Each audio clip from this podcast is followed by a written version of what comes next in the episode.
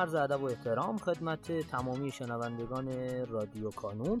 ما در قسمت قبلی چگونگی روش مطالعه درس حسابان رو در کنار آقای محمد اکبری رفتیم و با توجه به اینکه زمان اون قسمت زیاد شد تصمیم گرفتیم که اون قسمت رو دو بخشش بکنیم که بخش قبلی رو گوش دادین و از الان به بعد ادامه صحبت های آقای محمد اکبری رو گوش میدیم و در واقع ادامه ماجرای چگونگی روش مطالعه درس حسابان چی رو مطالعه مفهوم می‌کنیم من یه اشاره کردم. گفتم به قضایا توجه کنید قضایا رو عبور کنید. نمی‌فهمید موضوع چیه. چون خیلی از سوالا کنکور مثلا قضیه رول حالا مثلا استفاده میشه یا قضیه مقدار میانگین نمی‌دونم. این تا قضیه دیگه ای که وجود داره. حالا اینا اشاره کردم کلی بود. اینها تو قضایا نهفته است. تو تمرینای کتاب درسی نهفته است. تو متن کتاب درسی نهفته است. اینکه ابتدای بازه تا به بازی بسته پای مشتق پذیر باشه یا نباشه اینکه حد چپ داشته باشه یا نداشته باشه اینها تو قضایا آشکار میشه. قضایا رو باید بشکافید و ریشه یابی کنید. خیلی مهمه. یه پیشنهادی هم در درس حسابان دارم که اصلا فرمول حفظ نکنید. شما اگر از یک موضوعی مثلا تعریف مشتق سی تا سوال حل کنید فرمولش یادتون میمونه. اصلا امکان نداره یادتون نمونه. بعد از 50 تا یادتون میمونه. اصلا فرمول فری که به هیچ وجه فرمول اصلی هم خواستید حفظ کنید بعد از 10 تا تمرین خودش یادتون میمونه. حتما بیاین. چون اگر طراح سوال که معمولا طراح قوی هستن در کنکور تغییر کوچکی در صورت سوال بده اصلا بعدا متوجه نمیشی که این فریاتی که حفظ کردی اینکه این اگه دو برابر باشه این فرمولش این میشه اینکه اگه بالایی حد بگیری درجه صورت از درجه مخرج یا درجه بالاتر هست چه فرمی میشه؟ آ به علاوه ب تقسیم بر دو میشه نمی‌دونم آ دو بله اینا اشتباس. این حل کردن ها اشتباس. همه اینا رو نمی‌تونی حفظ کنی. بنابراین رابطه عمقی و اساسی رو در نظر بگیرید رابطه اصولی رو حفظ کنید. بقیه اونها در واقع از اون رابطه اصلی استنتاج میشه. اصل موضوع رو برید یاد بگیرید. وقتی مفهوم حد در بینهایت رو در واقع متوجه بشید دانش آموز یعنی چی یعنی x ا بره به بینهایت در واقع تابع داره چجوری رفتار خودشون نشون میده. این که ما این اینو بخوایم درک کنیم این لازم نیست که در واقع فرمول حفظ کنیم. یا حالا انواع و اقسام معادله درجه دو داریم که در واقع فرمولای متفاوت داره. به حال پس زیاد فرمول حفظ نکنید فرمول اصلی رو حفظ کنید. مثل مثلث کوسینوس دو به اضافه سینوس دو مساوی یک کوسینوس دو آلفا یکی به اضافه حالا خود رابطه یا سینوس دو آلفا دو تا سینوس آلفا کوسینوس آلفا. این در واقع فرمولای اصلی هن. اگه اینا رو حفظ کنید بقیه فرمولای مثلث رو می‌تونید از اینا استنتاج کنید. اما نکته ای که حالا برم یه مقدار جمع کنم رسم نمودار. من یک نکته ای می‌خوام بهتون بگم. همه حسابان به اینجا داره می‌رسه که آقا شما تحلیل بتونی بکنید یک رابطه رو یک رابطه در واقع ریاضی رو. بتونید رسمش کنی. من فکر می‌کنم حتی مثلا معادله درجه دو که امسال حالا یه نکته میگم آخر هر معادله درجه دیدی شروع کنید رسم کردن. اصلا کاری نشه صورت سوال چی ازتون می‌خواد. شما می‌خواین یاد بگیرید دیگه در پروسه آموزش این در پروسه تسلط که نیستی. بنابراین هر سوالی در حسابان دیدید که شامل نموداره شامل یک تابه است. شروع کنید نمودارش حل کردن تحلیل کردن. کجا نمودار قطع می‌کنه کجا نمودار محور افقی رو قطع می‌کنه کجا نمودار محور عمودی رو قطع می‌کنه. مشتق نمودار کجا مثبت کجا منفی مینیمم نمودار کجاست ماکسیمم نمودار کجاست؟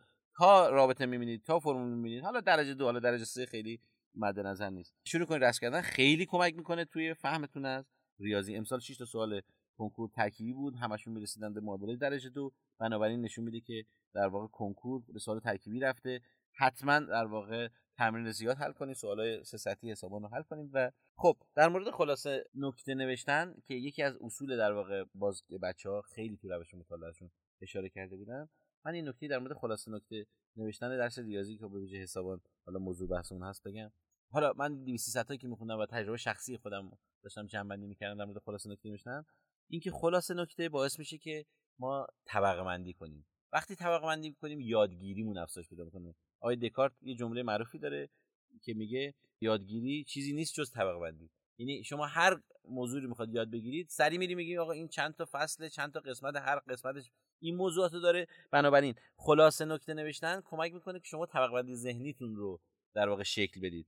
یکی از نکته هایی که در خلاصه نکته نوشتن مهم بود که حالا توی جنبندی در واقع روش های مطالعه من داشتم میخوندم این بود که نوشته بودن که من خلاصه نکته جوری می نویسم که همون جوری که یاد گرفتم اون موضوع رو نوشتم. یعنی با زبان خود فرد جوری که بعدا اگه خوند دوباره بفهمه که مسیری که برای یادگیری این موضوع طی کرده چی بوده. که من خودم هم یادم می اومد که مثلا همیشه دامنه تا به ترکیب تا رو نمیفهمیدم چی داره. یه بار به زبان در واقع با بیان آمیانه خودم نوشتم. این شد خلاصه ای از اون در واقع فرایند یادگیری. یعنی شما نشستی مشتق رو می‌خوای یاد بگیری از تعریفش. در نهایت چند تا جمله با بیان خودت میای با بیانی که در واقع ذهن خودت بهتر می‌تونه اونو درک کنه میای مینویسیش و می‌تونه بهت بعدا برگشتی کمک کنه. این نوع خلاصه نوشتن خیلی کمک می‌کنه به ما در یادگیری. خب در ادامه صحبت هم در مورد روش مطالعه حسابان حالا درس ریاضی هم شامل میشه. بحثی رو داشتیم در مورد که چه سوالی رو یاد بگیریم. ما معمولا ابتدا باید سوال آموزشی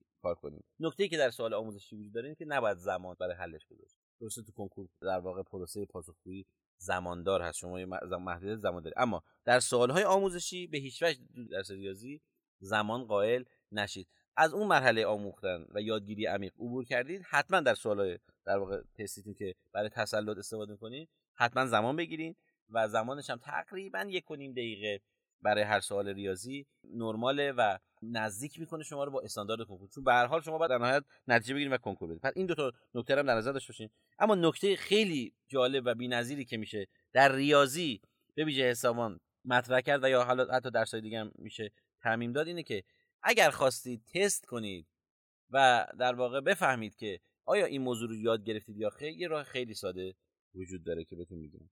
شاید هم خودتون تجربه کرده باشید. راه اساسی اصلی اینه که این موضوع که یاد گرفتید به دیگران درس بدید. این موضوع به شدت می‌تونه توی در واقع عمق در واقع یادگیریتون کمک کنه. اگر کسی نیست جلو آینه یاد بدید اون موضوع رو. فرض کنید موضوع مثلا حد در بی‌نهایت رو یاد گرفتید می‌خواد توضیح بدید. می‌خواد تست کنید آه من فهمیدم یا نه. برید برای مامانتون توضیح بدید در واقع.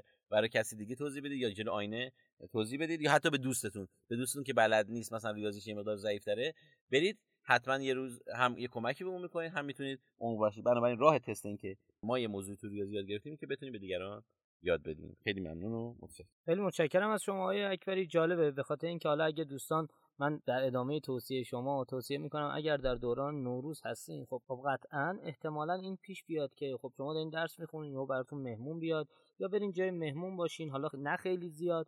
ولی اونجا که رفتین شاید بتونین این روشه رو یعنی هم از اون مهمونی استفاده کرده باشین و هم در واقع از اون تهدیده یه فرصت بسازین و تو مهمونی به فامیلتون یه چیزی یاد بدین. خیلی متشکرم از شما آقای اکبری. بسیار سپاسگزارم از اینکه امروز هم دعوت ما رو پذیرفتین و تشریف آوردین. سپاس فراوان از شما عزیزان. صدای ما رو شنیدین و ممنونم از بابتش.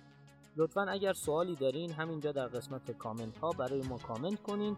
ما قول میدیم که در اولین فرصت به سوالات شما پاسخ بدیم.